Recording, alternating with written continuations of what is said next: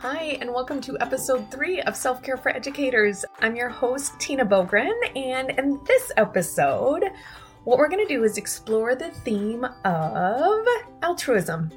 And I'm going to offer up some strategies and ways for you to play with this really powerful self-care hack. So here's the deal. We all remember those times when someone was kind to us in moments that mattered, right? I have a distinct memory of being on a work trip, and it was one of those trips where everything was going horribly wrong. Flights were canceled. Everything was going wrong. And as I waited in line to talk to the gate agent about figuring out what I was going to do about my flight, right? I have tears in my eyes. I am just miserable. And I walk up to the gate agent, I make eye contact, I look, I'm so sad and frustrated and overwhelmed. And through 4 teeny tiny words, this gate agent offered me the most kindness that I had received that entire day. She very simply said to me, "I'm here to help." Oh, you guys, I melted, right? Oh, that notion of being kind is such an incredible gift.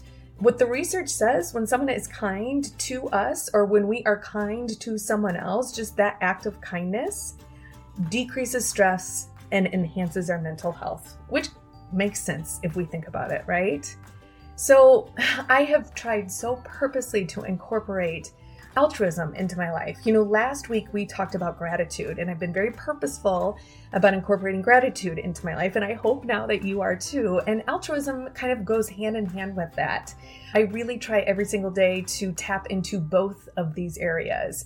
And what's so powerful about these, if you recall, once again, these are we're touching the top levels of Maslow's hierarchy here, where we start getting into that self-actualization and even more so into transcendence, or that connection to something outside of ourselves. That's why these 2 strategies are so powerful. And I wanted to introduce them early on because I want you to really find your groove with these, because these, that notion of gratitude and altruism, you can hold on to these even when other things start falling apart. Like these 2 pieces, oh man, they can help.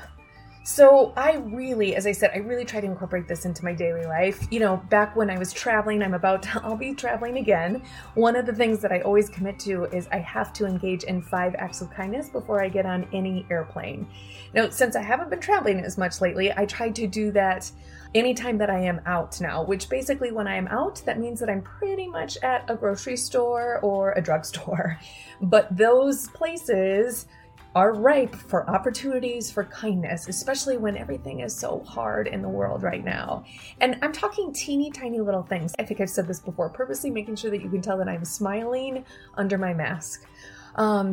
Just thanking, you know, the people working at the stores, returning my cart at the grocery store. Those teeny tiny things that are just kindness paid forward are pretty incredible. You know, when I'm at the airport, back in the normal world, this is going to sound so bizarre, but holding doors for people, helping people with their bags. I'm always on the lookout that maybe they appear to be a little overwhelmed at an airport. I'm always trying to help. And by doing that, it truly just changes the entire experience. It's so powerful. We know this. I know you know this. Oh man, when we engage in that kindness, it's just what it does is it clearly makes someone else's day. But in reality, it's actually boosting our own happiness even more so. So for this week, what I want you to do is let's keep it super simple. The notion is I want you to purposely make a commitment and a promise that you are going to engage in 1 altruistic act each day. Now, you can do the same thing every single day, or you can do something different. You get to decide. And heck, if you can do more than 1, fantastic. But I think there's no reason that we can't do at least one altruistic act every single day.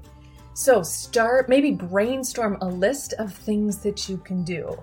So small things, like I said, just thanking people when you are out and about, you know, waving at neighbors, offering to help a neighbor with something, offering to help a spouse or a partner or a child do something, sharing positivity, giving while you can or if you can, rewarding someone, paying it forward. The whole, if you're at the drive-through line at Starbucks, buy the coffee for the person next to you, leave change in the vending machine for the next person.